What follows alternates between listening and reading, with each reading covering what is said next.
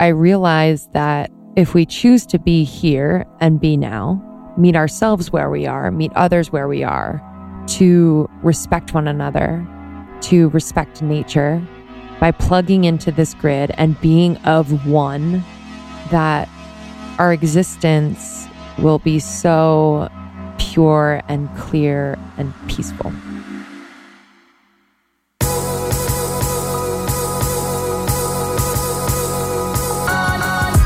You're listening to the Almost 30 podcast, hosted by Krista Williams and Lindsey Simcik. Almost 30 started as a conversation about the transition from our 20s to our 30s. But then we realized life is full of transitions. So we expanded our mission we are an intuition led, wellness focused lifestyle podcast that promises to deliver authentic conversations, diverse points of view, and insights rooted in optimism, growth, and intention. The Almost 30 Nation community is a group of purposeful dreamers who are smart, passionate, and always seeking the full potential in every aspect of their lives. At Almost 30, we're making magic together. We dream it, and then we do it. Thanks so much for tuning into the Almost 30 podcast. Here we go.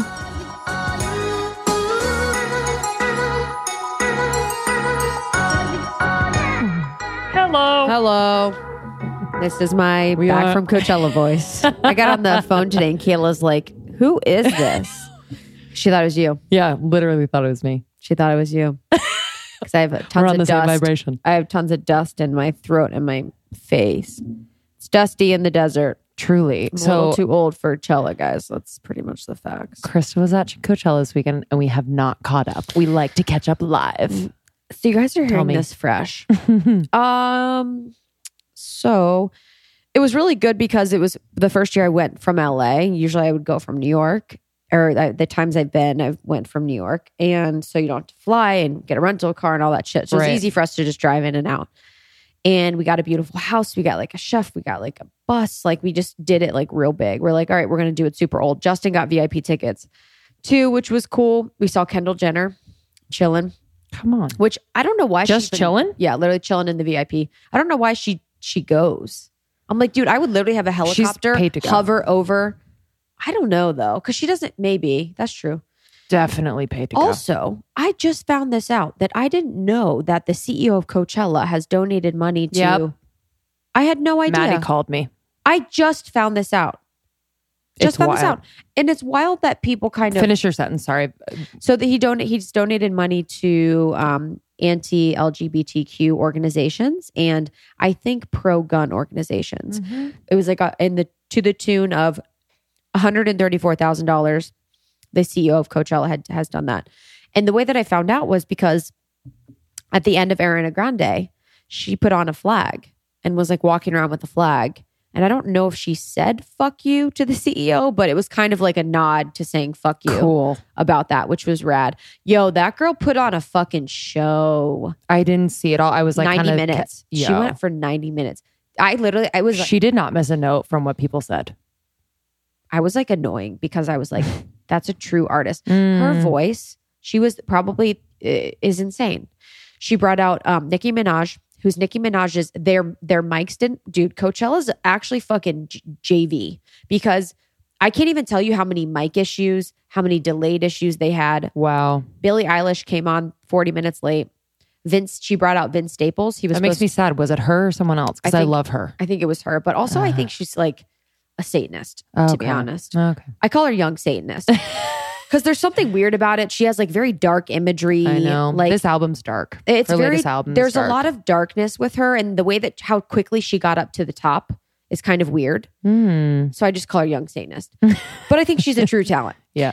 and um, she oh she brought up Ben Staples, amazing couldn't hear a word. No one knew who he was on because the mic wasn't on. Fuck. When Nicki Minaj came on, Ariana Grande, her mic didn't work. Either did Ariana's. So Ariana said twice, she's like, I can't hear. I can't hear because they couldn't hear it playing back in their ears. So they didn't know who was saying what. Mm. So it was a total flop. No one knew what was going on between them. And then also, she brought out um, Mase and P. Diddy uh, and killed it. But Mase I don't know if his mic wasn't working either or he completely didn't know what was going on, but I think he didn't know what was going on. So he started to go like, because he like couldn't keep oh. up. Because Mase hasn't been doing shit in a long time. So Mase was like a flop. Ariana wow. looked like she was freaking the fuck out because he was messing up so bad. She didn't know, dude, where to say, like, I'm coming out. You know, mm-hmm. she didn't know where to like come in with her part. Right. So she was like kind of freaking out there, which was Don't crazy. Blame her. Don't blame her. And then uh, Juice WRLD was like 30 minutes late to start. Uh, Khalid's screens in the back weren't working, like his his video screens weren't working. Do they and, rehearse this? Yo, hundred. and then there was another. There was a few more. Oh, Kid poor Cudi. artist though. Like I feel bad for the artist because they probably like they Kid, just Kid show, Cudi. You know. His his microphone wasn't loud enough. Like wow. a lot of people, they had sound issues where things weren't loud enough, or they were too loud, or uh, so that was kind of this is what happens when you're when you're 31 and you go. Mm-hmm. You're thinking about technicalities, totally. Like the whole time because you're completely sober and you're like, Yo. and I'm like, um, I'm like, it's not loud enough on the right speaker, and that screen hasn't started playing graphics. I'm like, those lasers are cool, but meanwhile, people are out. seeing like people are seeing like mushroom, like crazy things, and um then also too like as a 31 year old it's like i'm doing math a lot. I'm like looking around. I'm like all right so sanitation that's probably costing them 150000 and then security is like 150 and they probably paid ariana 1 million and they probably make you know 2 million from ticket sales. You know it's like you're doing all that yeah. shit like you would never give a shit about when you're younger. You're like yeah yeah like whoa. And you're just like kind of being like mathematical about everything. Yes. you're like how many people are in here? And you think about other stuff too. You think about like like dark shit. You're like, okay, so if there was a fire, how would we exit? honestly. Uh, you know I, I, was thinking that the whole weekend. Yeah and you're like okay if someone uh, uh, and you're thinking you're like has someone died here?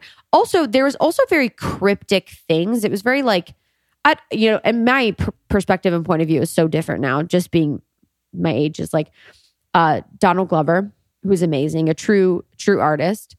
Um his set was really cool because he started it out and was like at the beginning said you know, put your phones down. Like, I don't want people to be on their phones. I want people to be present. If you guys want me to play the hits, I'm not going to play them. And just kind of wanted to make it a full experience. So it was like a bunch of songs that he was really passionate about and all the things. But, but at one part, he goes, he goes, you know, there's a hundred thousand people here tonight, and there's a good chance that one of you won't make it to next week.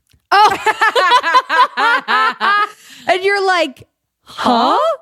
Literally. And everyone's like rolling and wasted. So everyone's like, ah. Like, it's gonna be me. Yeah. it's, it's gonna be me. Or you're just like, okay. It's, you know, might be a true statement, but also you're like, um, okay. And then there was another really weird part too. uh, that this part was like, I was very weird. Dillon Francis, mm-hmm. who I don't love his music, mm-hmm. but he's like he's like Skrillex, where they put on a bomb ass show. Yes. Like Skrillex usually incorporates a lot of ha- trip trap and hip hop. Dillon Francis does more like party shit, kind of like Major Lazer style, right? You know, things. And there was one part, and he's like, it was it was a really good show, and he's like, "All right, you guys ready to go deeper?" And everyone's like, "Yeah." He's funny too. He's funny. and then on, but on the screen, and then it goes, I own your soul. And it literally, he goes, it literally kept saying, I own your soul. Oh, Jesus. Over and over and over again on the screen. And huh? then it was like, now your soul is mine. Uh, huh? literally, it's like butt shaking on the screen. Then it's like, I own your soul. Oh and we're like, God. oh my God. And that's what another thing too, where fuck? I'm so like, I'm not so conscious now, but like my Looking awareness now is 100%. and I'm sitting there and I'm like, eh, well, this is the thing get them to agree. And they're saying, yes, whatever you say. And then they say that shit. Mm. It's kind of fucking weird, to be mm. honest. What they, do you mean? I own your soul? Like, well, it's like, are you guys? Do you guys want to go deeper? Uh, Everyone's like, yeah. and then everyone, and then he's like, I own your soul, and you're like, um, okay. So mm. energetically, this is what spirit. Energetically, I'm sitting there, and I'm literally telling myself, I'm like, my free will says no. I was like told Justin, I told my friends, I'm like, say no. Like, this is so dumb and crazy. It's, but I'm just like, no. I wonder what it feels like on drugs to hear that. A hundred. Well, I, maybe you don't know. That's the thing is like you're so out of it that you might not know Yeah. that they're saying that. But I mean, uh, years ago when I would have went, I would have definitely thought it was weird, but I wouldn't have thought it was weird as weird as I do now. Right. And you know, just little things like that. But anyways, yo, people were not playing around fashion wise. People were not playing around. My outfits were probably a four out of ten on I- on the cuteness scale. Like two is like uh, I've read a magazine, and like three is like I've looked at an Instagram of a fashion blogger, and four is like the best we can get. People were showing out. It was crazy. I was sitting in the same outfit all weekend being like, oh my God. Like you'd get notifications of people being like, look, number three is up on my Instagram. Double Yes. tap, leave a peach Yes. emoji. You're Look, like, number three, Oh people- my God. Like, People had multiple looks. yeah, multiple looks. It was so crazy. Like the look this year was people's Butts out. buttholes out. I know. I, I saw, saw- so many assless pants. You guys, I saw so many booties and I saw so much boobs. It was really distracting to me. I was like, oh my God. Um, what's I've literally looked at so much tits and ass today. Wow. Respect, body love, do your thing, Mhm. looked amazing. But it was kind of a mind fuck in a way to be around so many I you I I can't e- I can't even describe to you. I live in LA, one of the most beautiful places in the world and this was on another level that I cannot even explain to anyone. There would be tens would walk by, people wouldn't even look twice because it was like you'd see so many tens. People just were literally it was like they'd been trying for years. They they put on like veneers for fucking Coachella. Like Wow. and it was like so at a point you're just kind of like oh this is like you know you're not compare i'm not comparing but you're just kind of like wow this is what's going on in the world and it does make you feel some type of way Mhm. you know Absolutely. Whoa. I, I would feel like it, it's almost like I can just picture, I would have like binoculars being like, look over that. It, it would be about the people. It wouldn't even be about the music, which is like kind of why I've never like, not that I don't want to go to Coachella. I'm kind of down when whatever, but I just have never sought it out because I'm like, but it's not really about the music, and, I would want that's why go you have to get fucked up you know i didn't i Yeah. wasn't drinking you know but that's why people get fucked up because then you're able to sort of be in your own world and sort of Sure. relax and sort of not think about or look around or pay attention to things that are going on Mhm. you know i think that's and that's the thing about it is it wasn't you know me and justin were laughing because it's like our schedule we're like okay so we're gonna go to murda beatz and then pusha t and then blood orange and then chvrches and then we have this schedule and then you know the whole day we're literally in the do lab for like three hours and i'm like this is so Is the Do dumb. Lab the colorful thing? yeah it's like no that's that's Oh. just an art installation the do Oh. lab is where they play just like djs play like trap music Oh, okay. you just get like okay. lost in like the mix of like going to these shows and we didn't really get to see a lot of the shows that we wanted because we went so late because nowadays it's like It's hot during the day. How? it's hot during the day and once you're there you're there you can't Yeah. go back so if you leave at three you're gonna be out until like one it's just like a long day so it's like you just go at the end of the day and but i mean it was good and it was fun but you're just and like now i'm older too and i'm watching people i'm like oh i hope like they're okay. And i hope that they're in a loving relationship. You know i see people like fighting and people crying And and also don't know how old everyone is. oh man. There were some you know? baby chickens especially at ariana grande. I mean i saw li- tiny little baby chickens Bye bye. that were just loving life which was adorable and amazing to watch. But there was tons of tiny children. And there was tons of tiny children like doing a lot of drugs. That's what was crazy too is like i would say mm, give or take uh 3% that 100% of the people there were fucked up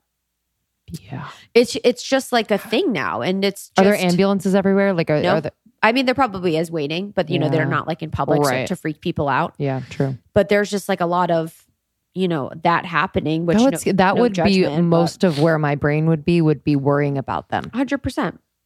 I mean, Justin and I were like such grandparents. It's like one p- time we were lost and we were like at the info center. We were like, um, we literally me? had our map out. We're like, um, can you point me to the direction of the Sahara tent? and they're like, yeah, it's right over there. I'm like, okay, cool. So you're not going to go again? No. Yeah, but No I'm way. glad you went though. Yeah, it's so fun. But now it is, it, it was, I just, I don't know if I, I'm, di- well, I know I'm different, but also it's, I definitely think it is different too. So Mm-hmm. the years that I've gone previously, they probably had this year they had 130,000. In the past, when I Mm. went, they probably had 80,000, 80 to 90,000. And that's a big difference of people. So it was bigger. There was tons of room. And it's just, you just feel like it's not really that special when there's that many people. Like music festivals that I've been to, mad decent block parties are always so fun. Diplo put them on, and there'd be 3,000 Right.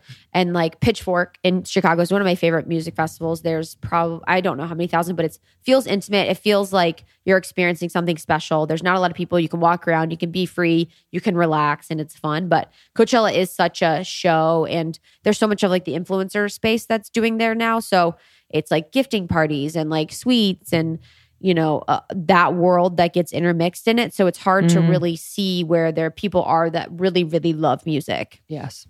And did Justin have a good time? Yeah. He was so That's where you guys met, Yeah. or that's where you fell in fell in love. where he asked me to be his girlfriend. That is so cute. It was so cute. Oh, I remember it. Yep. And we were like, yeah, it was really cute and it was really fun. And we just have the best time. So it was really fun to like laugh a lot and Totally. play around and And be in your own little world. yeah, 100, which is actually a bad thing sometimes because I, even now, we've been dating so long, but we're, it's kind of bad. We are really in our own world and it's kind of rude. Yeah. What was the dynamic So like my with the well, not to, it's not kind of rude, but sometimes I just have to remind myself that I have other people that I'm with and I need to pay attention to them. But we just get sucked in it, you know, like Mhm. oh, we're having so much fun, and you know, if you're with a group of people, you're going to gravitate towards the person that it's easiest with. yeah. Not that it's not completely easy with my friends, but it's like Totally. it's just your go-to. So it's your lover. it's my lover. um, but yeah, he had fun. I mean, we didn't see a lot of the shows that he wanted, but it was it was cool, and I'm feeling a little a little sick and under the weather, but. Yeah. I mean, how could you not? I mean, yeah. It's not that because you didn't do. Did you do anything? yeah. You did a little. Yeah. Okay, that's fun. Yeah. I did some mushrooms actually. Fun. Yeah. Was it a It good was actually very chill. It was really nothing. Just felt really good. Felt really loose. Felt really Cool. laughy. And That's to be honest, it really made such a difference. It didn't fuck me up. I was like nothing. I feel completely fine today. But it just helped as like a social lubricant. Like I get it. You know, it was just and it, it enhanced experience. Totally. I have some in my fridge. I was thinking about doing it by myself, and You honestly could. I probably could. It's really Um, easy. but I do want to do it because I was going to do it before um, Costa Rica just to open up my Yeah. portal. It was so not a big deal. It's actually Yeah. crazy. I feel like after ayahuasca, we're good. I know, 100%. we went to 100 not not endorsing anything but i was texting one of our good friends who you guys probably know but i won't say their name about the mushrooms before and they were kind of just like telling me about it hmm so yeah it was good i mean glad to be back i had a blast with my friends they're all happy and you know Good. some of them have kids and some of them are getting engaged and it was just like really fun to like be with them and they're like my I love being like at festivals with them. We've done a lot of them together and they just know how to do it. You know, just be go with the flow, be relaxed. If mm-hmm. you lose someone, it doesn't matter. You Right. know, it's just kind of like there's like a type of person and energy that can do it. And then there's not, and they're just like so seasoned at it. So it was really good to like be with them. Good. Palm Springs also is the shit. I love the It's the best. I'm dying to go out. It's stunning right now. Like all the flowers are in bloom. The flowers are insane. They look so beautiful. Mm. I was like, this is the it's On the way out, or like when you're in out, all out Palm there? Springs. It's just like because it's been raining, yeah, all those mountains and like, it's like the Malibu hills. right now. It's It's so green. It's so Beautiful. beautiful. I'm so grateful for all the Mhm. rain. yeah, me too. So beautiful. I'm trying to think. Ka- Katy Perry came out Oh, with nice. Zedd. Zedd played. dude, I love a little Zedd. I do too. I think he's weird, but he's I love his amazing music. in concert. Yeah, yeah, he's amazing in concert. and then I'm trying to think of who else we saw. Blood Orange is really good. They're really like groovy. Yeah. Donald Glover was good. Tame Impala was amazing. Mm, Yeah, it was just, it was good. Good. Yeah. so glad. How was your weekend? It was great, actually. I had my own musical experiences. No way. no, um, and I actually I really want you to come. Mm. And I invited almost 30 Nation LA. No one could come to this one, but we're gonna make it happen. I'm gonna go. I don't know if this episode, yeah, this will be out probably after, but at Dance Line LA in Culver City. They have this West African oh. fundamentals dance class. Is that what Sahara does? Yeah, and Aaron Alexander. Mm-hmm, yes. Exactly. So Sahara wasn't there, but I went with Aaron, and it was the most fun I've had in a very long time. Oh. Like it was so liberating. It's educational. It's beautiful. The the guy that teaches it, Dante, he is I am King Tay on Instagram. I'll find it, but it was so inclusive. Like anyone can show up, all levels, all races. Like yeah. it was just so beautiful. And I just thought like, oh, we're just gonna put on some like a CD or something, or like an iPod, uh, iPad, whatever. In walk four drummers with their drums, a woman, two guy, three guys, and then the guy's um, two year old son. So the son's a part of the whole celebration. And it's like Sunday service in there. So it was it was probably like an hour and a half because he went over time. But um it you you're barefoot the drums are playing from the beginning so the warm up is to the drums and you you have no choice but to let go you have no choice and i grew up dancing but like ballet tap jazz and you had to be like pulled in tucked in da, da, squeeze this mm-hmm. da, da. like you're too short you're too tall you're too whatever mm-hmm. and i mean whew, the women and men that do this every week and are like just so seasoned and in their bodies and you just felt it and it was con- contagious like you could not do it so it was just like I, I can't even describe it. That's why I want everyone to come with me and do it. I'm so. But I was like vibrating very, very, very high. Oh, it was like, and it was emotional. It was very emotional. Ooh. Just like watching. One, these these people don't get paid that much. The teacher probably doesn't get paid that much. The drummers don't get paid that. They take donations, which is great. So if you do come, bring a few bucks, like to tip the drummers. Twenty five bucks, honestly. And, but I just got emotional because his biggest emphasis was just on like community and taking care of each other. He's like, if you see someone over there and they don't have it, you grab their hand and you pull them in. Like you take care of everyone. Like, and he was describing like what s- certain parts of the dance meant. So the beginning was very like, it was for the elders. So the elders like kind of start the ceremony in, in, in like theory. So the, like, in this village, like, and oh, okay. okay. You know, like, yeah. like, know, are like spirits? No, like there they weren't there in the room, but he was describing like this is the type of dance like the elders would come out first. And so it's slow and they're really milking it. Like they've earned it and they're kind of like calling in the spirits and and then all of a sudden like the rhythm would change and he was describing kind of how like you know, it is the purging and the letting go. And they would do this on Sundays because they wanted to kind of be ready for the week. And we say that all the time. We're like, oh, we got to be ready for Monday. This was like the perfect thing to do. And yeah, I, I don't know. I just, it was way outside of my comfort zone in that, I mean, I like to dance, but I, I did have a moment where I was like, I'm like the only white blonde girl in this room. And I felt a little like I shouldn't be here. Like I kind of, I don't, I don't know what I felt. I was just like, uh, I always feel douche. What are, what are people thinking about me being here? I don't know. It was just a moment. And then it was gone. Like the moment we started dancing, we were literally all one. And it was so fun. And then the little kid, one, he's a prodigy no already, already. I was thinking of you. I was like, oh my God, Krista would be crying would watching him for lunch. And none of them were playing. We were kind of going over a piece of the dance. And then you hear this like little beat and you're like, what's, where's this little beat coming from? And there was a little kid just playing. And me. he's, and it's on beat. It was like the craziest thing.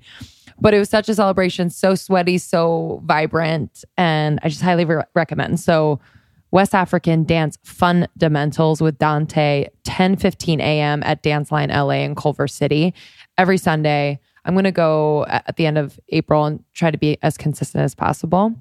I just highly recommend. It was like ther- it felt like therapy, that feeling after therapy where you're like, oh, I feel good. Yeah. It was like that. It was so That is so beautiful. Fun sometimes you need to be taken out of your element like that. Yes. You know. Thanks to Aaron Alexander who who hosts the Align podcast. He does that he does that stuff all the time by yeah. himself. And he was going to invite Aubrey Marcus. Aubrey couldn't come. Oh, Our main, main man. to Jack. He texted me the night before. He's like, I'm trying to convince because he and Aubrey were like hanging out the night before. He's like, I'm trying to convince Aubrey to come. I was like, oh, cool. I was like playing it cool. I was like, cool. Yeah. I was like, we're trying to, because he he wanted to. He's like, Do you want to interview Aubrey this weekend? I was like, Ah, man. Yeah. I was like, We're not together. But yeah, it was it was great. And then on Saturday, it was a lot of like I was like with a lot of people, but then not. Like it was very balanced. And I wrote um I wrote a song with my friend Sam. No way. So fun. Did you get to sing it? Yeah, we sang it, but we hadn't finished a song ever. So like she and I have worked together a little bit. She's a really talented musician, Samantha Aurelio. And she's just such a, a teacher. She teaches music to kids, but she's such a teacher to me in in in the songwriting process because she'll she'll keep me on track Mm. and help to structure the song and and it's it was beautiful. I just like had so much fun, and we did it. We fucking did it. It. What's it about? I, I, I I actually eventually want to like I definitely want to share it with yeah. The community. And then I saw Wild Horses. I don't know if anyone knows about this in LA, but you should. It it. inspired me for because I, I wanted to see some like women live and like kind of a because we're obviously on tour and we're doing our live shows. So Wild Horses is an improv uh, group, but they have a show, a podcast. I think it's a podcast, but it's basically it's like an, a, a talk in the beginning, kind of like you and I do, but it's for women and they're drinking wine, and they're they're hanging out, and it's very funny. And then they invite on a guest, which this week was Angela Trimbur, Trimbur, um, actress, and uh, and then they do the four women do an improv performance based on that conversation. So they kind of pull various points of the funny conversation. It's genius. Whoa. And It's in LA. it's in LA this time, and I I, I kind of want us to do a show there. It's called um, the Dynasty Typewriter Theater at the Hayworth. Cool. It's an incredible new theater. It's Really? been open a month and a half, and it was just perfect. Really? So yeah, but it was like really cool to kind of see them, uh, see that I've seen them perform before, but like, man, it's so simple. Man, it's so simple and so entertaining. Like, you don't need to try too hard. Yeah. You know what I mean? Yeah. So it was just a good reminder, and I got some inspiration just for like what we're doing. Like, you really don't have to care about some things that we think we need to care about. And it was just so great. 100%. It was li- literally an hour and 15 minutes, sold out. Guys, girls, people were just there, like present. They were present, funny, done. How nourishing. It was great. Nourishing weekend. Yeah, it was. And I had a date on Sunday night. No way. Yeah, it was great. Who? Meld it. Yeah. The other one. Okay. Yeah. It was great. Oh God. If wow. If you're the other one. well, I'm just. You're probably thinking I'm that one. kidding. That one was actually at Coachella. Oh, really? I'm surprised you didn't see him. I was thinking the. f- I was thinking the other one actually. Uh, I know you're talking about. I was thinking the other Oh, one oh. instead actually yeah, yeah. because it's a plan What? because it was a planned date. Yeah, exactly. Well, but I do. We just t- talked to. We just had an interview earlier, and she said something about the being really present with someone and not thinking too far ahead. That is like my ultimate biggest lesson in dating. Lots of girls. Yeah, lots of girls. So I know a lot of you you, out there will will uh, relate. But it is a practice every single moment of a date for me. It's like it's funny when I because I constantly just catch myself. I'm like, hey, bring it back here. Hey, you're here. you're not ten years from now. Yeah. Hey, just because He's not the father of your kids yet. Li- Honestly. literally. I know. But we take little You're like, things. He only got himself silverware. So Yeah. that means he's going to be a selfish prick for Mhm. the rest of his life. Mhm. He's not going to be satisfy me in bed.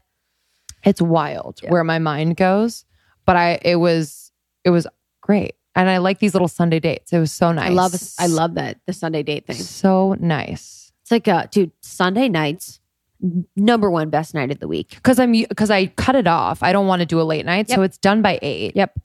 but you start early. You start at like three. So you kind of like get a bite to eat. You take a walk. We watched the skaters. We watched the roller skaters. Really? so it was like a lot of people watching which is so fun. It was just like okay. Yeah it was great.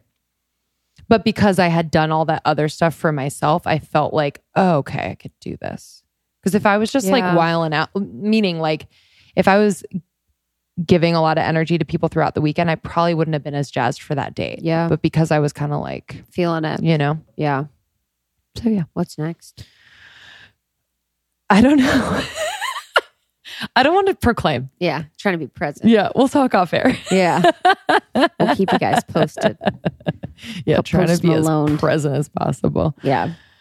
So yeah, very different weekends, but equally as nourishing and fun. That's amazing.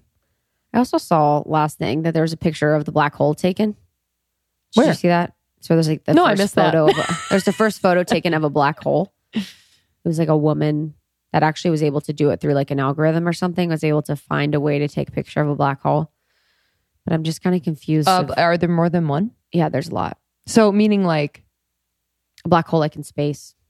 So where was she? Um, just on Earth, we were able to take a picture. So like, oh. or like not on Earth, but like through a satellite. Oh, through. I Was okay. able to like find when to take a picture because a lot of times there's like Whoa. such a strong gravitational pull through in through them because it's like a portal.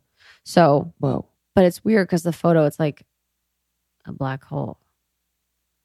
Yeah. So I'm like, what did y'all think?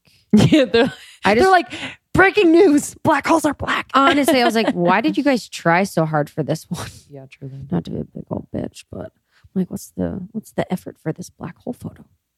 It just looks like a black hole. What is your newsfeed filter? Like only like space, Wacky. aliens. It's uh yeah, it's like uh what's gonna what's gonna freak you out? Yeah, it's it's honestly space aliens, quantum physics. Oh man, so fun. It's very interesting. Okay, what um, got this week? Yeah, today's episode is actually uh me. I'm uh Yo talking about our uh ayahuasca experience. Beautiful. Yeah, we're excited to share. We both have episodes about our individual experiences out coming out and know, we're really grateful for the opportunity to um, have gone to Rythmia. And I actually just got a message from a stranger, but she had just gotten back from Rythmia. Really? And I just love, actually did too on Facebook. Yeah, I love I love hearing about people's experiences because one, they're all different. And I really think that is a part of, and I talked about this in the episode, like just a part of my healing is like, and Jen Pastiloff talks about this, like bearing witness to other people's healing and and being a listening ear for their stories like that is part of my experience there so while ours weren't like these like crazy leave your body go to outer space experiences it still was i think just as profound because because we're i think pretty in tune like we're able to kind of pick up on subtleties and have them land as like more weight than maybe you know people who experience something so gr- like going to space and yeah. like going on the moon needed that. Yeah. They needed that intensity. You know? Yeah. I'm looking forward to hearing this. So. Yeah. And then we have mine um, coming out mm-hmm. as well. So I wasn't going to do a full episode, but once I started talking, I started yeah. yappy yapping. So my full ayahuasca experience episode is coming soon.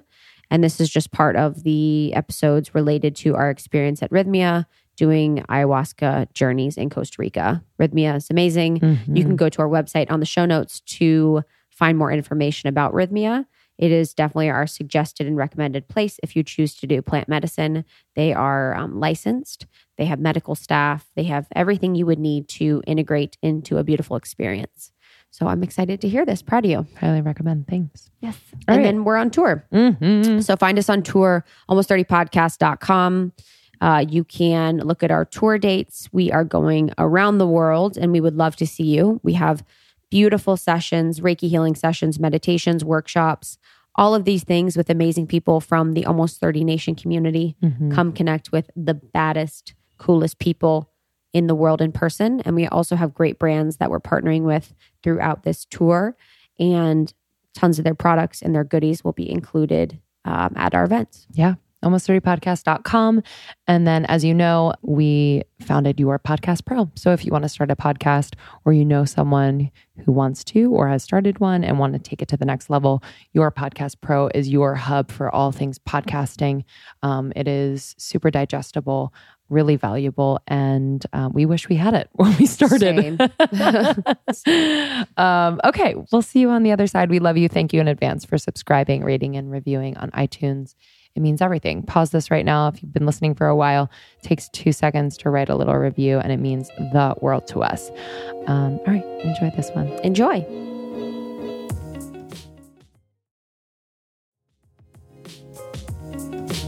Okay, here we are. Uh, much anticipated. it's taken me a bit to really understand what the hell happened in Costa Rica.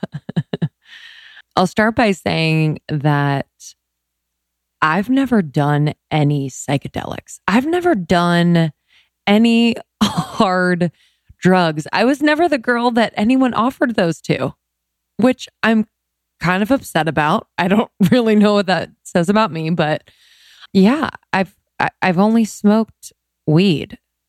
And so I was really to be honest, uh, when we first found out that we had the opportunity to go to Costa Rica to go to Rythmia and experience ayahuasca, I, I like my my butthole got very tight.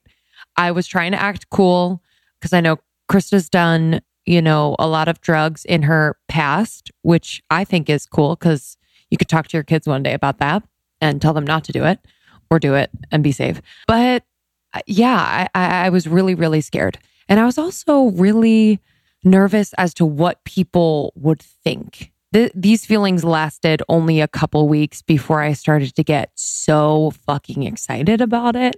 You know, I I was I was scared about what people were going to think of me, judging me that I had really got off the deep end and uh, done ayahuasca and went to these crazy places and uh, I, I am to a lot of people, whether it's in my family or friends who are not in LA, I, I am that, you know, woo woo girl that lives in LA and like, what is she doing? So yeah, I was, I was pretty nervous. And so I didn't really tell my parents at first, hey, mom, if you're listening, I was nervous about that. I, I assumed that they didn't know what it was. so safe there. Uh, but they do know how to use Google. So I was actually really nervous that they were going to Google this and see all of the negative things that people write about ayahuasca on the internet and just assume that I was getting myself into a lot of trouble. You know, what I what I've done uh, or what I did was do a lot of research. Krista and I were super committed to doing a lot of research before um, saying yes to this experience. And, you know, I'm I'm so glad we did because I think the research does quell any fears or anxiety around it. And uh, talking to a lot of people that we know, very spiritually rich, uh, monetarily rich, you know, really accomplished, dynamic people that we've met, we've interviewed, we are lucky enough to call friends, and they have done ayahuasca some of them, and their experiences just piqued our interest to say the very least. Some have done it more than one time. Some have done it many times, a couple hundred times.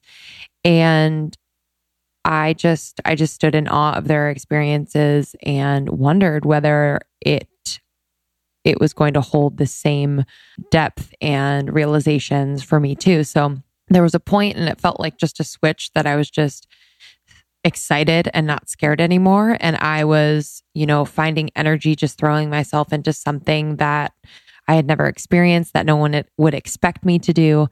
And although I wasn't doing it for other people, I, I, I did feel a responsibility, you know, for all of you um, in this experience to take it seriously, to share my experience before and after, and really give you, you know, the facts and and and what I went through and saw people go through so that you if this is something that is calling you can use it as just a part of what you will use to decide if it's you know something that you should do but ayahuasca itself has been used for thousands of years everybody thousands of years this is not just like a new age thing and it is you know just such a beautiful ceremony. It's led by shamans, and I'll get into this in a moment and, and get into specifics of my experience.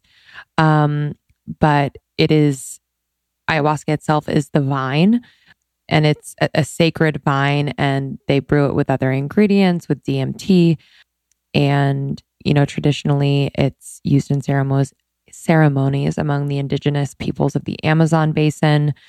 But, you know, we, we specifically, we had brews from Peru, from Colombia, from di- different places in South America. I felt so lucky to be receiving, you know, this sacred brew that has so much history. And, you know, I just feel like this has opened up a a deep spiritual side of me that I knew existed but just didn't know or understand how to tap into it. And so I did. okay, should we get into it everybody? I feel like I was rambling. Here we go. So we we we got to Rythmia late late in the night and you know it it while the accommodations are amazing and the um the support from their their uh, team members is incredible. They pick you up at the airport, they take you to Rythmia, they sign you in. It's super seamless. You get your physical. Um, they give you your schedule, which is just so organized and supportive. While all of that is incredible, including the food, it's all vegan and amazing and and made literally with like so much love.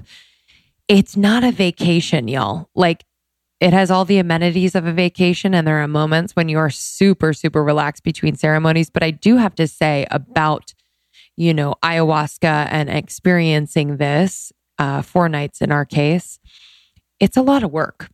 it is a lot of work, and you're exhausted. Some some days you're energized, some days you feel like you just want to be alone. Some days you want to talk about everything that happened to you the night before. So I just really told myself that I was going to ride the wave of this thing.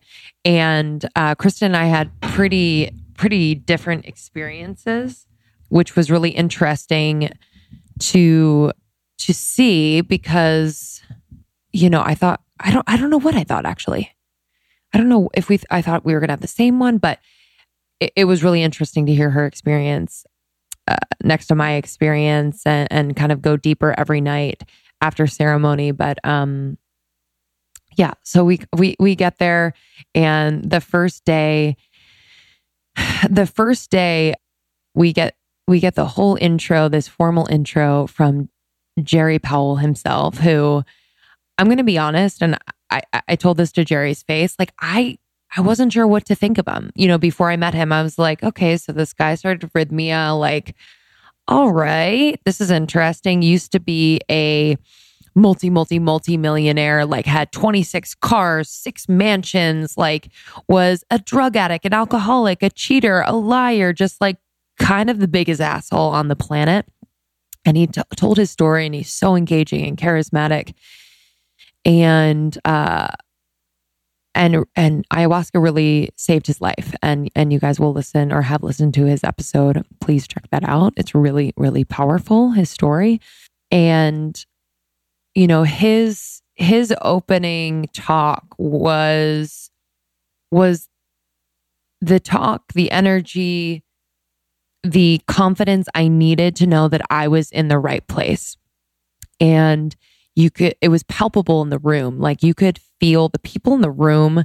I mean it was such a mix. We were honestly the youngest ones there like one of the youngest ones there. People were in their 50s 60s 70s i'm like i should have invited my parents.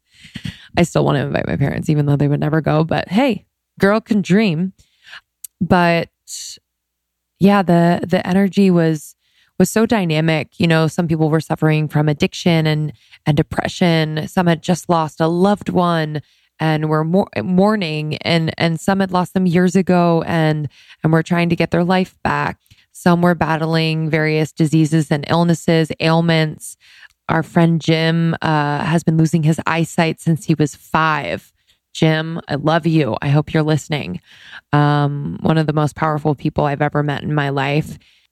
And so you could really feel the deep longing to heal from the room and to witness Gerry's transformation, to really feel how much he has transformed from from this asshole drug addict, sad, suicidal man to this just ball of light who who loves his life and truly, truly on a deep, deep level loves to help people and to change people's lives by giving them this place, which is the only licensed place that you can do ayahuasca in the world. And to support people through this is his life's purpose. And the moon told him that. So check out that episode again. I'll plug that because I'm not going to explain it here. I won't do it justice. All right. So, night one. Night one, I was, if I could have, I would have shit my pants, but I didn't because we had done gravity colonics earlier that day. Let me just tell you about a, a gravity colonic, everybody. A gravity colonic, uh, you put, you yourself put a little tube up your butt. You are sitting, no pants on, obviously, on this like kind of silicone basin, and there's this hole near your butthole a larger hole where the poop is going to go and anything else that comes out of you. And the rule is, she just said, when you feel the pressure, push. I was like, okay, I don't know what that means, but like, I'm sure I'll be fine.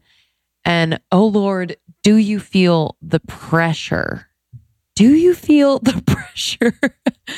And so you just push and it just slowly every, you know, 20 seconds or so, there is the next flush and the next flush. And slowly but surely, you know, you are cleaned out. It honestly is probably one of the best feelings in the world.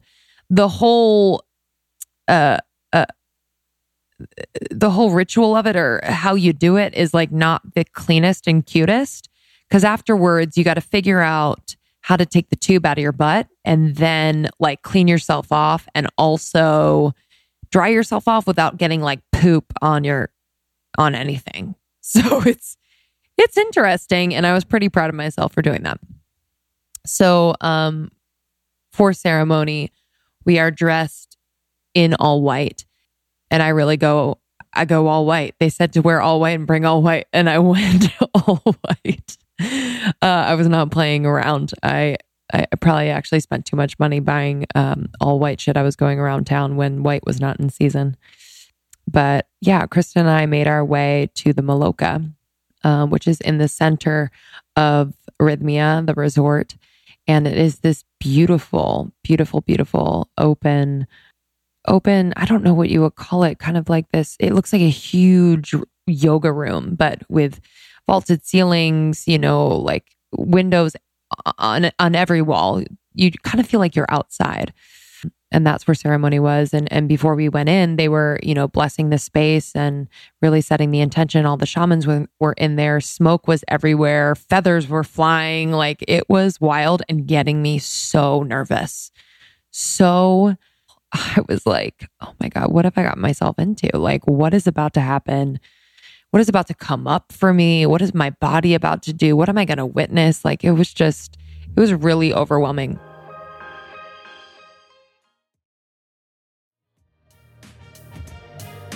So they got us into a circle and they asked us to grab an instrument. There was like, you know, 100 instruments off to the side and all 70 of us, which is how many were in our group, which is pretty wild.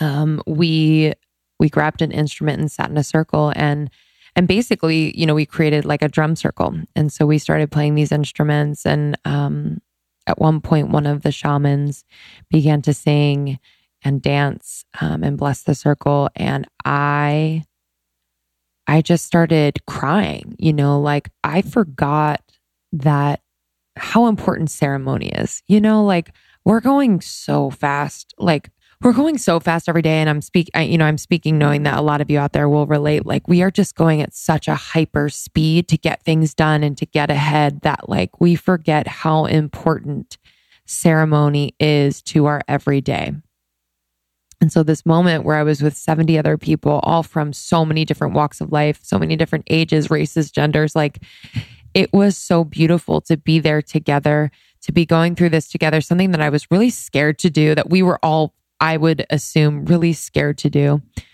And right then and there, I just felt surrender, you know, like within that community, within that moment, within um, the musicality of the moment, I just was like, okay, like I'm safe to just let go and to experience this, to meet myself where I am and just like experience it. So shortly after, um, we go into the Maloka and we choose our beds. I mean, you walk in and there's literally 70 beds with 70 buckets, 70 blankets and pillows, like with little toilet papers on, uh, rolls of toilet paper on the beds. I'm like, what did I get myself into?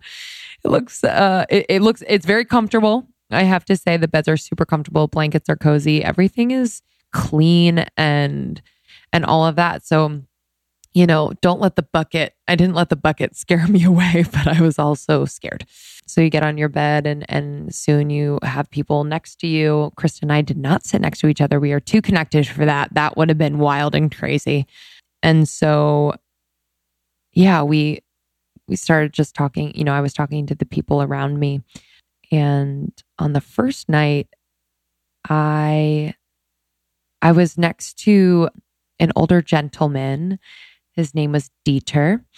Peter with a D, and he was from uh, Sweden, I believe. And he was just the sweetest man, the sweetest man I've ever met, and just had, you know, this peace about him. So I was like, oh, what does he want to do ayahuasca for, you know? And his intention for that night, he told me, was to feel soft in his body.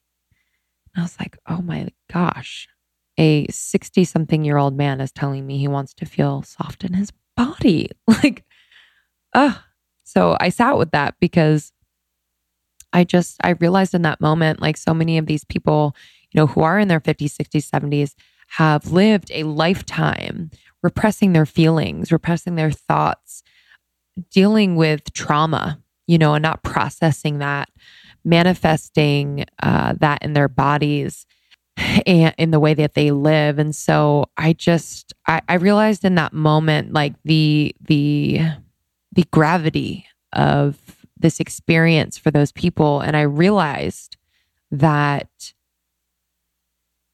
not fully, but I did have a, a hint that I was going to experience healing through their healing, through witnessing their healing, um, which I did, and I will explain. So um, he was just sweet and put me at ease. I loved having him as a little bedmate.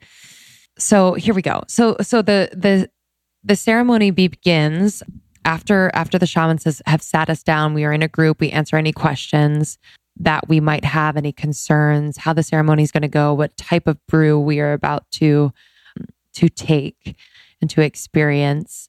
Um, some rules, um, you know, no touching anybody, no like just no interacting really with anyone. And everyone followed the damn rules. When you're on the medicine, you follow the rules. It's crazy. So after that little uh, powwow, we sit and and they call us up for rapé, which is um, which is a, uh, a, a powder tobacco, and um, they shoot it up your nose.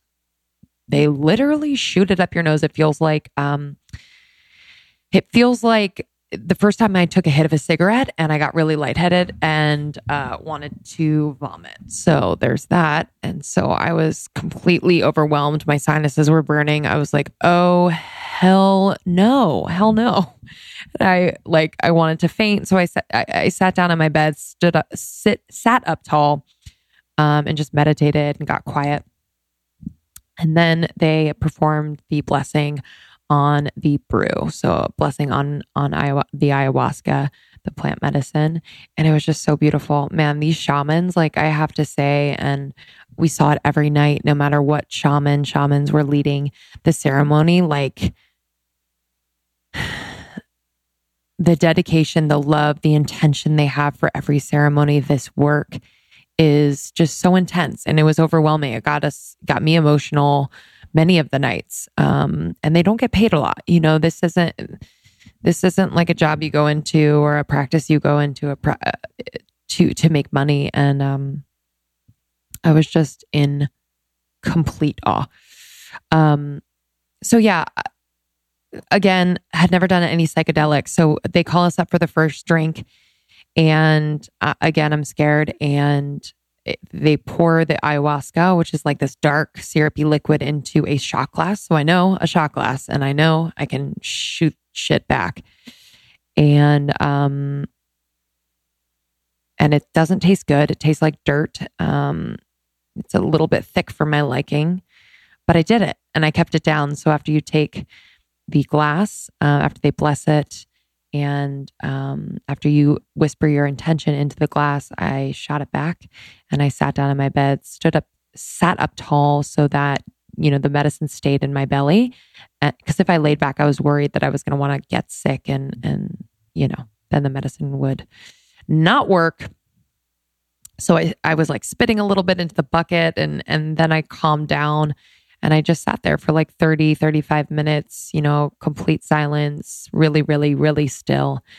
And then once everyone had gotten their drink, that was about, you know, that time. And I, I, I laid back down and I just got really cozy and covered myself with a blanket and I fell asleep. And that's that. That was my arrhythmia experience. No, I fell asleep for a little bit and um, I didn't know what, what, what to expect. I didn't know what to look for. Like I had never tripped before. So I'm like, I have no fucking clue what's supposed to be happening. So I opened my eyes. I woke up at one point and and I started to like I was like looking at my hands. And if you watch the video on YouTube, like you can see what I was doing. It's I kind of felt like Bob Fosse, and I was like looking at my hands and like making these like cool movements. And I was realizing, I'm like, oh, like my hands look so different. It looked like I had like these like latex gloves on my hands, like kind of a latex co- covering. So you couldn't see any wrinkles or lines on my hands. They were just so smooth. And my first thought was like, oh my God, like I didn't realize like my hands were this young looking. And then like I looked past my hands and I saw on the ceiling like this grid, like a neon grid. I was like, oh, this is crazy. Like Rythmia really goes for it at night and makes this place feel and look like a club. Like I honestly didn't realize that this was part of the trip until the shaman started singing. So at, at some point um, in all the ceremonies, the shamans sing, and it's the most beautiful, beautiful music you've ever heard in your life. It is so intensely beautiful. It made me cry every time. And this music is is speaking to the medicine in your body. Um, and you would hear it. You know, they would they would have a certain vocal inflection and notes, and all of a sudden the room would erupt in laughter, or the room would erupt in cries and screams or vomiting. You know, like it was so intense. They were orchestrating and really moving the energy they knew what they were doing. So during one of the songs, you know, I, I did see this grid and I just had this like, what came up for me during all the ceremonies was this intense knowing. You know, I, I would have a vision. I would have a thought and I wouldn't doubt myself. And if any of you know me or you've heard kind of you know what I what I am working through personally currently so much of it is self doubt. So much of it is worthiness. And so in those moments, I was like, oh, this is truth. I know this.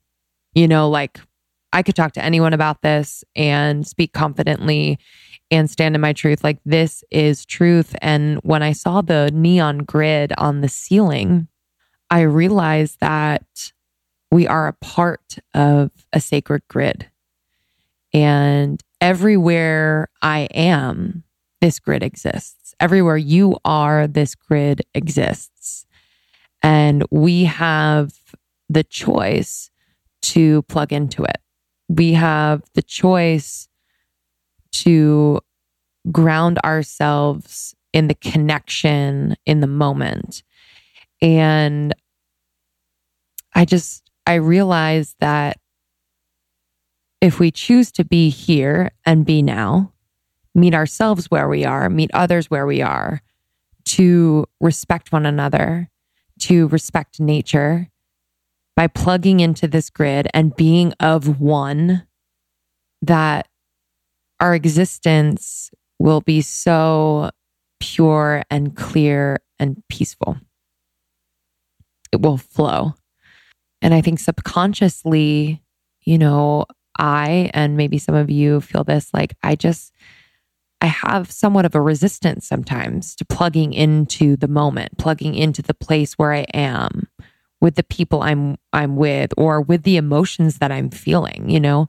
but we all have the choice anywhere we are to plug into the sacred grid and to create a sacred space. So I thought about this, you know, as it relates to the podcast and being in the studio and creating a sacred space for us, for our guests, no matter when, where, or where we are, plugging into the grid, being here, standing in our truth and and wanting to know more from a place of of love, of heart-centeredness.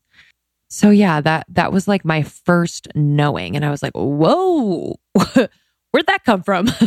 you know, like it was so profound. Like it was so profound to me that I was I was excited. I was like, "Wow, this this was so subtle in what I saw, yet the download or the the knowing was so strong and deep and clear to me.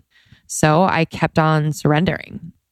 And and soon after that, I'm going to go through just so you guys know, I'm going to go through each night and kind of the main main takeaways for me. I won't bore, bore you with every goddamn moment, but just some really profound takeaways for me um, that I am called to share because I think we can all, you know, learn something here. You know, this ayahuasca experience was not fully a selfish one. You know, I said yes, also thinking about all of you. And that's not to like toot my own horn. It's like, I was thinking of the community of almost 30, and I was like, okay, like, I really do want to immerse myself in this and experience this and be brave enough to do this for myself, one, and then for, you know, all of you to give you permission to explore things that might scare you or might interest you and pull you. Like, it doesn't have to be ayahuasca, but hey, in this case, it was plant medicine. Um, so n- night one also brought me some really deep understandings of things that have happened to me when I was a little bit younger. So my mom had breast cancer when I was um, a junior in high school, and uh, so I wasn't that young, but um, I was still, you know, 16, 17, and I am the oldest of four kids. And during that time, um, you know, I really had to be strong for my siblings. I had to be strong for my mom, strong for my dad. And I honestly don't remember crying during that time. I don't remember being being emotional about the fact that my mom was diagnosed with cancer, that she was going through chemotherapy and radiation, had a mastectomy and and and and truly like we could have lost her you know like I, I i never i never cried for that and and and so i had this flash of of this memory of my siblings and i we were in our kitchen and we were shaving my mom's head so it was like a head shaving party um, when she started to lose her hair from chemo and, you know, it was a really joyful scene, right? Like if you picture a scene in a movie, it was like a really joyful scene. But I saw that scene and I just had this like, this huge surge of emotion and I started to cry. And I just kept, and this is in ceremony, and I just kept saying, I'm so sorry, mom. I'm so sorry. I'm so sorry. I'm so sorry, mom. I just felt her pain. I felt, uh, even though she had the love and support of her kids, of my dad, of our extended family, of her friends, like she had such a, a loving, big community around her. I just felt how much pain she was in and how lonely she was during this time, you know, because no one else, besides a couple of her friends who had had breast cancer, like no one else was going through this. And, and I just felt this deep, deep sense of, oh my God, like she was so, so, so lonely. And I just kept saying, I'm so sorry. You know, like I was just busying myself being strong for my siblings so that they didn't get upset for my dad. And, and, and she was too, you know, like I was almost crying for her because she felt like she had to be super strong. She was like mowing the lawn with her cute little bald head and, and, you know, really powering through and, um, I just, I felt the healing of that time. I felt, you know, I felt the the pain and the remorse and and just like where I could have I mean, I don't want to like should all over myself, but like where I could have just like you know, understood better that she was so lonely and there's no way I could have at that age and I know that, but it was it was that. It was just like it was so intense, but um after I cried, like I felt so much better and on the other side of that cry was my um was my grandfather actually. I just I knew that he was there and he he passed about 9 years ago, but he was my mom's like biggest fan and best friend, and that was her dad. And I just knew, you know, he, I guess he told me, but I just, it came in as a knowing that he had done a lot of her healing. So over the years, you know, he had played a major role in in healing her and of taking care of her and keeping her, you know, as healthy as possible so yeah, and and and then I was pulled. I was pulled outside. It was such a gorgeous night. You could see the stars from. Oh my god! It was the moment I stepped outside. I it quite literally took my breath away, and I just knew. I was like, oh my God, I am so taken care of. And I think I said that out loud. I was like walking on the grass, feeling, I was like barefoot, feeling the grass underneath my feet. And I got down on, on the grass and I started to like roll around like a kid. And I was like, oh my God. I was like, I am so taken care of. I've always been taken care of. Like, why would I ever doubt where my life is going? Like, I am so okay. Like, there's something so much bigger here. Like, just seeing, you know, the cosmos and being a part of the cosmos in that moment, stepping outside. And it's just so gigantic yet so small. And it was just so beautiful. And i i looked up and i saw the stars moving. Like it was the craziest thing of my life. Like i actually saw things moving. I saw like rocket ships and shit. Um i, I was not visited by aliens unfortunately. But yeah I, I i found myself in a hammock out there and I was just swinging back and forth looking up at the stars and there was this beautiful tree above me and the branches had these like long flowy flowers and vines on it. And again through a knowing the tree was talking to me and it was so beautiful it was like very quiet but they're like if you they're like if you're quiet enough you'll hear what we have to say i was like okay you know, I'm I'm listening. And so they started to dictate to me songs. So I was I was listening and then singing. You know, I was I was singing songs that I had they're not songs that you would know. They're not even out there yet. They were literally coming from the trees. And they were these beautiful, I hope they were beautiful because I was saying them out loud. I don't know who heard me, but they were these beautiful songs. And and I just knew, you know, my connection to nature is a connection that feeds my creative spirit. You know, like I just knew that. I was like, okay, yep, like this is where I find inspiration for new things, for for healing things, for for music, for ideas, for creative that is going to um, resonate with people and touch people. And it was just a really beautiful moment with the trees. And I realized that they just had so much wisdom.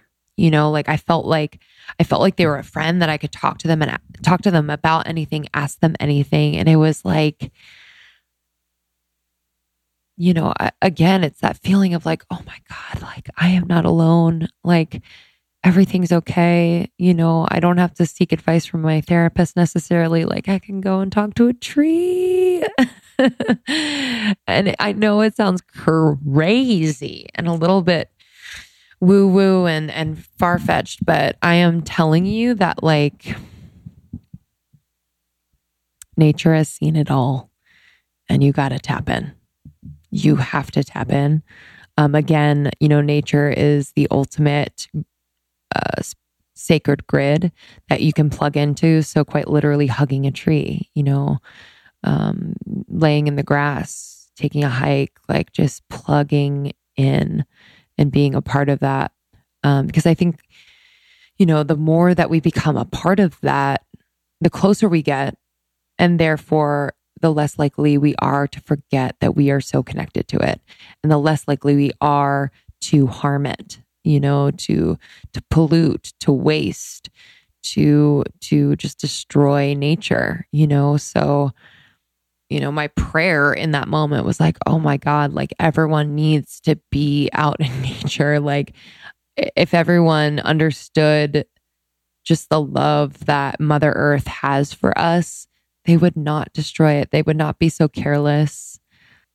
So, yeah, I mean, Mama Ayahuasca, Mother Earth, like there was just so much feminine energy that was healing me. It felt so good. And that brings me to the other feeling that was so comforting. I made my way back to my bed eventually. They want us to stay in the Maloka to keep the energy within that room so that the shamans can can, you know, control it.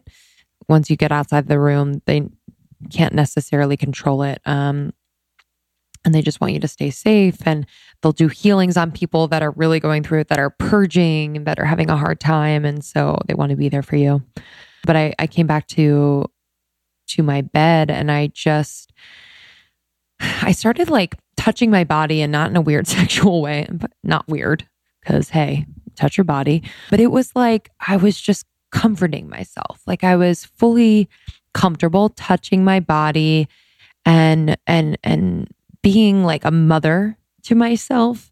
And that was that was the knowing that came through that like mothering myself is really really important. It's really really important. And you know i have i think the best mother on the planet angel from heaven. And i also have a mother who is a human being you know and so i think we all no matter how wonderful our mothers are deserve and need to mother ourselves. Um, because, you know, there were probably times when our, our mothers, like, you know, just didn't know what to do, or that, you know, there were kind of gaps in the learnings as a mom and how beautiful that is. But I, I really I felt this intense need to mother myself in that way and take care of myself and nurture myself and nourish myself. And so I was just kind of like touching my body, my thighs. I was like touching my shoulders and my arms and just like loving on every body part because I, I, I, would spend so much time like tearing myself apart, like, oh, my thighs touch, oh, this, oh, that, whatever. And oof, in this moment, and I've carried it with me since, and it feels really good. And I hope, I hope I can maintain it it's just this intense love for my body and appreciation and and promise that I will always take care of you. I will always take care of you. I will always listen to you. Which was just such a beautiful thing to take away. And I like when I was like touching my body, I started to like play with my hair. And I was playing with my hair like when I was a kid. You know, I'd like kind of twist it and I'd braid it and I'd kind of play with it in a weird way. And I just felt like my like my younger self like if i was like 6 or 7 you know what i mean like it was just it was so fun it was so fucking fun like me playing with my hair twisting my hair. And it was so simple and so fun. And i had this thought of why the heck don't i play with my hair like this anymore? What the heck? You're so busy and so adult and serious that you can't play with your hair like that anymore. Like picture yourself as like a six year old and you'd like you literally like pick your nose, put the boogie in your hair, and you're like twisting it and like making sure it wraps around. You know what I mean? Like just losing yourself in these playful moments, these simple playful moments. I I was like, whoa, I need this. I need this more and I need to do this more. And so yeah, night one was was really um, enjoyable. My purging came in the form of yawning, crying, sighing, uh, singing, and yawning, if I didn't say that already, and laughing. So yeah, I didn't I didn't purge and I didn't shit. So there's that. Um night two. Um and, and by the way, you know, throughout after ceremony, before ceremony, during the day, there are workshops, there are sessions, there are practices, uh, you know, just full on 360 support for you so that you are understanding what is going on, so that you can integrate what has happened the night before. I cannot say enough about the shamans, about the teachers, about Gerry. I I was in awe, you know, because it is a really intense experience and for someone to not be supported throughout these four nights would be fucking insane. And they do it so, so well. And it helped to process, you know. Um, so I can't say enough about that. All right, on to night two. Uh, night two, um, I started to feel things much sooner. So I went up for my my first drink. And by the way, on night one, I had two drinks. Yeah, I had two drinks. Night two, I also had two drinks. So they call you up for a second drink. And if you can hear it, not necessarily if you want it, but if you can hear it, you should go up for it. Think or drink, don't think is is the policy. And you know, shortly after I took the the uh, medicine, I um, I started to see fractals on things. So really like neon shapes on on uh, the trees outside, on you know, the tables around the medicine and and again, had never seen this before and I was like, "Oh, cool. Like Rythmia, you know, this looks like Coachella at night. You know, this is pretty cool." And I realized I was uh seeing things. So, it was beautiful. It was truly beautiful. And my first vision um this night uh came came after um a bit of time listening to the chorus of of, of pain and healing um, around me, and it was really intense. I wasn't feeling anything for quite a bit. I saw things. I saw the fractals and I saw the neon, but besides that, I was just kind of like, okay, like uh, nothing's happening here, nothing's coming up, and so it was really hard not to leave the room. There was a lot of crying, there was a lot of vomiting, there was a lot of screaming and moaning. And so you just kind of want to leave. And I realized I was like, oh, okay. Like we were told, you know, and it's true that, like, you know, when you hear those things and see those things and experience those things, what is coming up is leaving. So, you know, if I were to think about my bedmate next to me and he's purging and just going through it, to calm myself and to send him some love, I would just think, oh, what's coming up for him is leaving. Like he is healing.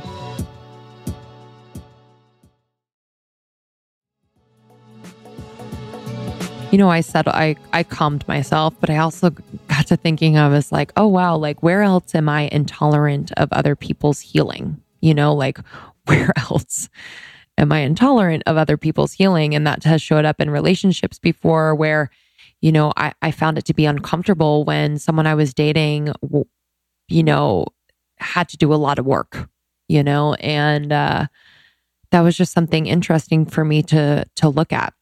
One of my first visions on night two was I saw myself at home doing my daily rituals, um, morning and night. And I was just being myself and I was indulging in things I indulge in. So whether it's like, you know, watching some Netflix and eating my dinner on the floor, stretching or dancing, you know, in my underwear, whatever it is. And I just, I, I started crying again. And I was like, my knowing was like, this is so important. This is so important. This is so important. Do you know how important this is? This is so sacred. Do you know how sacred this is? Like, never ever lose this, no matter where you are, how old you are, who you're with. Like, never, ever, ever lose this. This is so sacred that you create these rituals for yourself. So that was just such a beautiful moment because, you know, I, I sometimes forget how special they are and I just do them. But uh, it was a great reminder for me that it, the energetics around ritual are are those that are infused into anything and everything I do and all that is coming to me. And on night two, uh, we had the privilege of having a, a ladies' night, two female shamans from Germany, and they were unbelievable. Unfreaking believable. Like, I don't even, I can't even begin to tell you. They were magic and wild. And, and when they were singing, which is the most beautiful music I've ever heard in my life, I started to hum. So I was almost like mimicking and harmonizing with their sounds and notes. And I was being tuned. Isn't that crazy? I just knew I was like, I was, I'm being tuned. And I would use kind of like my hands and my arms and like to tune my voice, my body, my energy with their sounds. Oh, and it felt so good. It felt so good, you know, and it reminded me, and I sing, I'm sure a lot of you know that, but I, I love to sing. And I realized just how important singing is for me in my healing in my life. You know, I'm not out here trying to be the next Ariana Grande and like sell a billion records, right? Like I'm singing for me is part of how I I stay alive, right? And so it was just such a powerful powerful moment to realize that that is not only something I love to do and I'm good at, that it is part of how I will heal myself throughout my life. So many mini moments in night two. The next one was I was being born. So I all of a sudden this wave of of crazy intense like it was a cry and a laugh and a, and a big fat fucking smile all at once. And I was like being born. My face was coming out of my mother's vagina. So imagine like your face being stretched like through the vagina.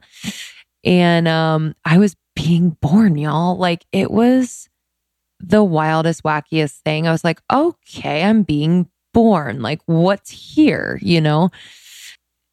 And I just I saw my parents. You know, I saw them in this this moment in time that they were just so happy and proud and I was the first. So, you know, it was just a really beautiful moment that I, for some reason, needed to see. I, I, I haven't really understood fully why I had that memory pop up and you know the the intense joy of it but it was beautiful you know i think and i think that's okay to just kind of get that simple truth from it that it was so beautiful the day I was born. And I'm going to cry thinking about it. That sounds so weird, but like, you know, we, we weren't, we don't remember that, right? So, like, to bear witness to that moment and to remember that, like, that moment was such a joyful moment for, for my parents and my parents who have seen me every almost every moment of my life right up until a certain age and just have been with me throughout and such a support and i yeah i just i was overwhelmed with with intense intense joy um yeah night two was beautiful that sacred grid popped up again um, and this time it popped up and it just reminded me, you know, with almost 30 that we are creating a sacred grid. So at our events, you know, that Krista and I need to plug into this sacred grid first and then facilitate others to plug in to the event, to the moment, to the experience. Um, and I just realized the power of our presence. You know, I think sometimes we get tripped up in in thinking uh, that we, collective we, have to fill space with words and what we know, and and and I just realized the knowing in that moment was like we can hold space, and I'm talking to all of you too. Like we women can hold space with less words. Just so you know. Um, just so long as you are plugged into the sacred grid, you can hold that goddamn space. okay. Um, and I, I should mention that night two, you know, I, I did have all of these beautiful moments, uh, but night two and three, I was really, really sick. Um, so I did not vomit, I did not shit. Um, but it's as if I had the worst flu ever. Worst flu ever. So, like body aches, I was, the pressure in my head was some of the most intense pressure I've ever felt in my life. And what I realized too was that, like, my mind was running. So when I would close my eyes um, on the medicine, I would see like this crazy, like, you know, lit up computer chip. And it was just going at like a billion miles per hour.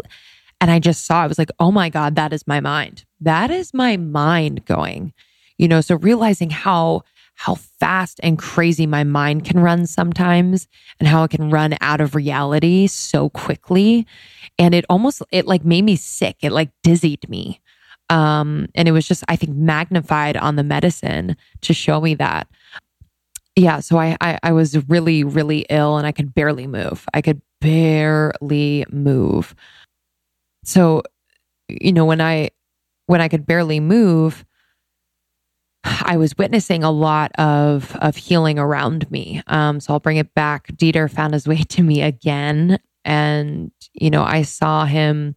He was sitting up on his knees, sitting up nice and tall, and hugging himself and kissing his arms and like swimming through the air and like moving his head like a little parrot. And I just saw this intense joy. I, I assumed that he was like literally a kid again, and he was just feeling so much joy. And as sick as I felt, as ugh, I was in so much pain and couldn't move, I started to laugh. Like I like I could muster out like a little laugh and I was like, "Oh my god." like it was making me feel better in that moment, you know, and I just I realized that, you know, witnessing and being a part of someone's healing could really facilitate my own. So that was super, super powerful. And at one point, you know, this this sick feeling turned into a paralyzed um, experience. And um, what I knew in that moment, it was so quick. I I don't know how this came to me, but um, I was trapped in my body, and I knew that I was in um, the body of someone that I um, that went to my college, um, and he developed ALS you know, he is an incredible human being who has been, you know, at the forefront of fighting for a cure for ALS. And uh, as his, you know, condition has deteriorated his body and quality of life, but, you know, his spirit is so strong. And I was in his body. Hopefully, you know, this doesn't come off strange or um, disrespectful because I just realized um, you know, that hit that at least at one point, you know, his mind was just so there. It was so there. You know, I was, I was scared. I could, I, I literally could only move like the tip of my finger. And I just felt in that moment so much compassion and love for him. And, you know, I guess I came out of that feeling just a lot of love and appreciation for my body again. You know, the fact that I have a, a, a healthy and able body, you know, um, in this life right now? And am I living to the fullest in this moment um, with this healthy, able body?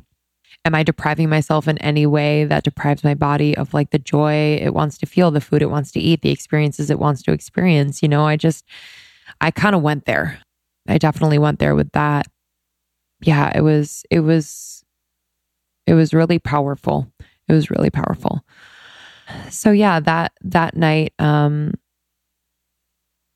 you know, again, I was I was just feeling super super sick, and um, at one point there was this beautiful music. Oh my god, it, it um Pia is her name. She was the shaman and she was singing and it, it, felt like and any of you that have ever taken mushrooms might know this. It's like the sounds have shapes and colors, and it's just the most wild thing. And when she was singing, I like her voice was the raindrop that was dripping from leaf to leaf to vine to tree to frog head to leaf. You know, it was just dancing in the forest.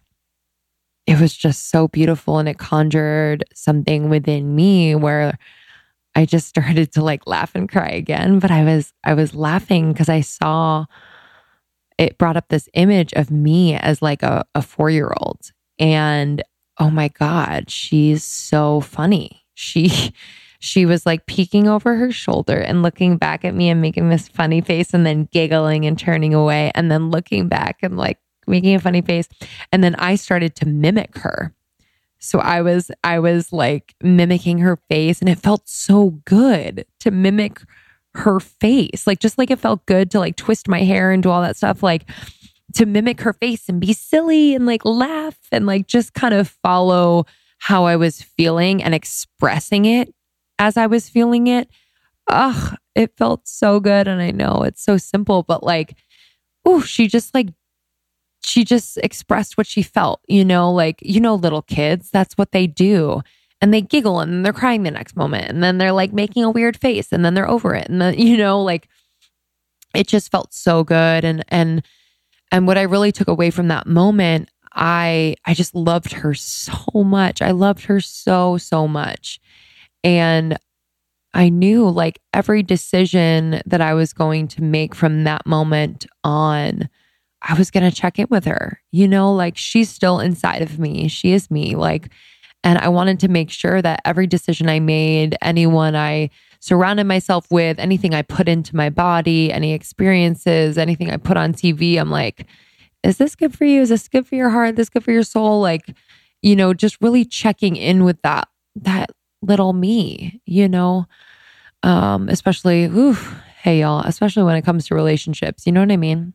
Like, would you let her, you know, uh, be talked to in a way that's just respectful by someone that you're dating or, or, you know, tolerate bad behavior in any way? Like, no. So it was a really, a really good reminder. So yeah, I, uh, I had a really subtle, relatively gentle, but powerful experience during my nights uh, of ceremony. And night four, um, which is the uh, apparently the most strong night, uh, you know, in terms of the brews um, and the most intense. I only took one cup. I was, to be completely honest, I was a little scared. So I, I, I just, I was like, I just want one cup. That's what my heart says. So, hey, everybody. I actually did ask Mother Ayahuasca. I was like, should I have cup number two? And she was like, no, you're okay. And yeah, it was it was it was really gentle again and I I was singing a lot again and and I was going outside and this night was all night so 7:30 to sunrise. And I just felt a deep deep sense of peace and so I allowed myself to kind of wander. I went outside and I I did hand puppets against the wall. They were actually amazing. Like, I think I'm very good at hand puppets now. And I slept outside. You know, I really, I just felt like I was one, one with the universe, one with nature, like one with this moment. And I just felt so taken care of. Yeah, it was just, it was really, truly beautiful. And I feel so lucky to have experienced this. I feel so lucky, lucky to have witnessed a lot of healing done around me. You know, even as after our last night that day, if if people were up for it, you know, you can go to the beach, you could do whatever you want. So a group of us went went surfing. And holy hell. You know, to be in the ocean after four nights of ayahuasca, uh, was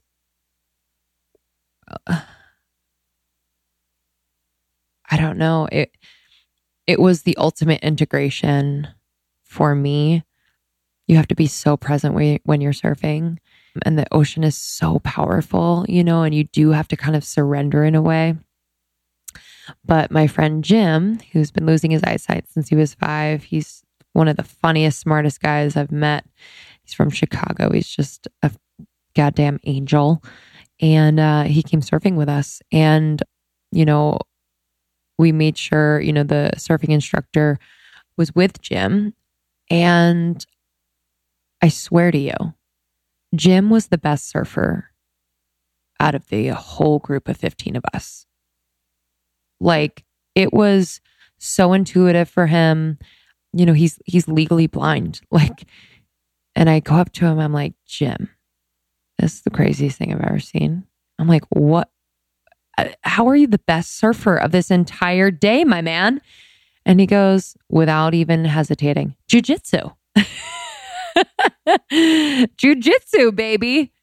Oh man, it was it was just so powerful. He had experienced so much healing to feel the joy to see the transformation in in these people that you had, you know, really gotten to know over over a week's time, you know, at breakfasts, in between workshops, um, even on the plane ride here, you know, we spoke to a few people who were going to Rythmia, um, some who were there was one woman who was agoraphobic for 10 years. She had just lost her husband. She was terrified to fly. Like she, you know, self-medicated with weed and alcohol and and you know, it was just really depressed. And I swear to you on the other side of this thing, she was a completely completely different person.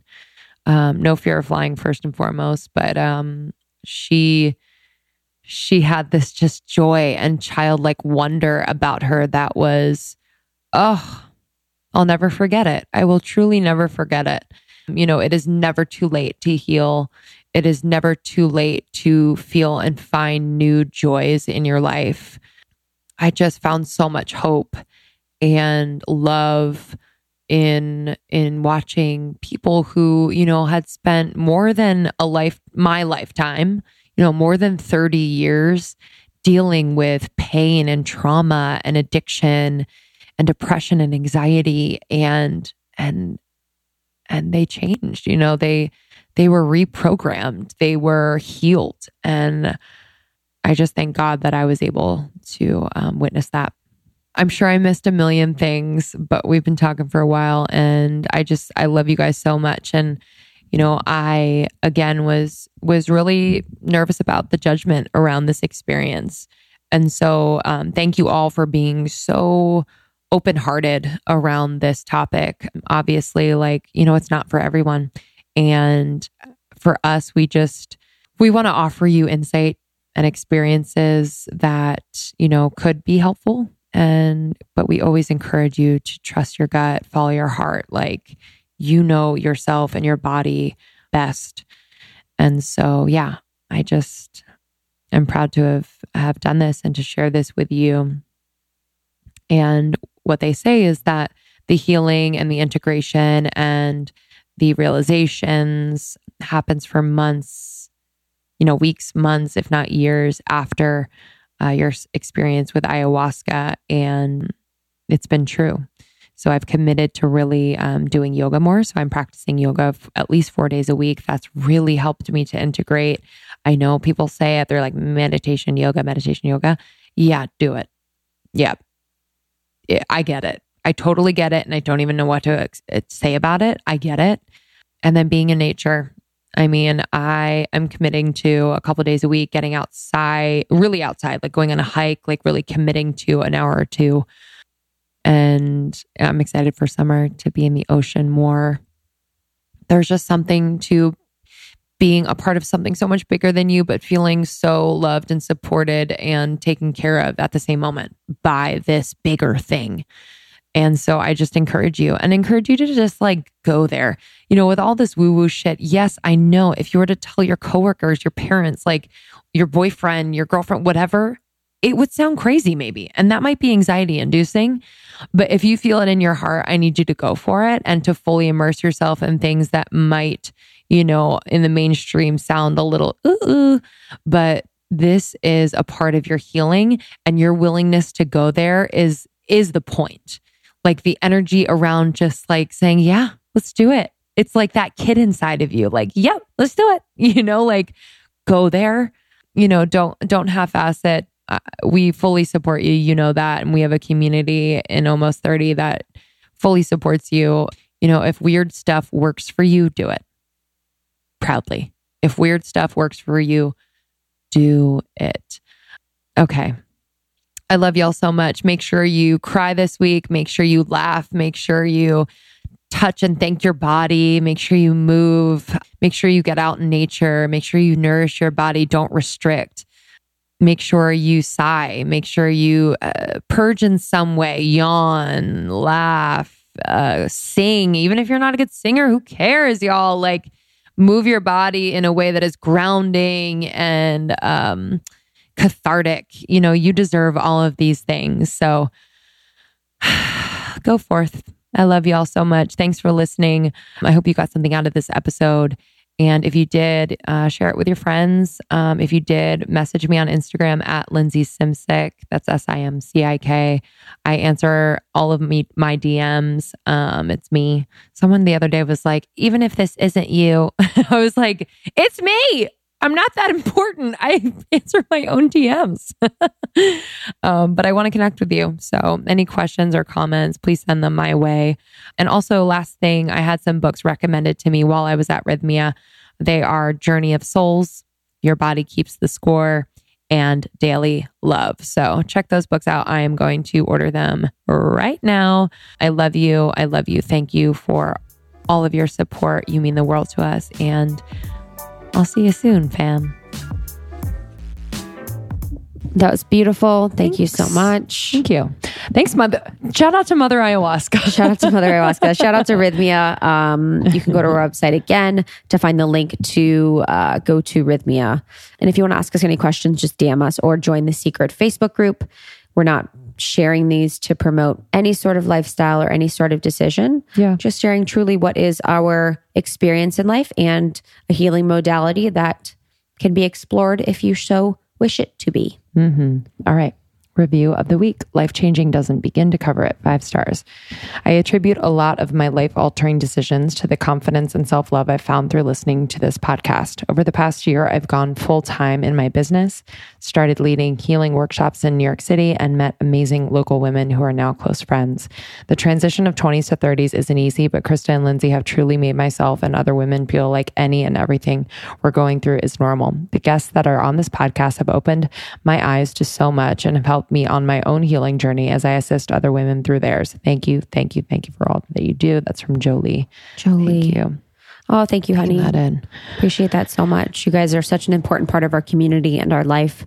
Um, and that's what makes Almost 30 different is the community that we have around us, Almost 30 Nation, through our ambassador program, through the meetups you guys are hosting all over the world, through our connections made on tour, even online in the Facebook group or online on Instagram. It means a lot. So thank you for taking just a few minutes to write a review for us. Mm-hmm. Lindsey and I um, really appreciate it. Yeah. And on tour this year, if you're able to make it, obviously you're we always encourage people to come alone. Don't feel like you have to come with people to be able to go to an event like this. But if you do feel like someone could use community, laughs, maybe some deeper conversation, inspiration, um, we definitely recommend inviting them. Just, you know, yeah, pass it along to them. We'd love to see them. The tour is really um, a special time. We we don't take it lightly that you buy the tickets, make the time, and it's our favorite part of what we do with you all. So, yeah, we we'll love you, you so much. We will see you next time. Almost 30 podcasts on Instagram, almost30podcast.com.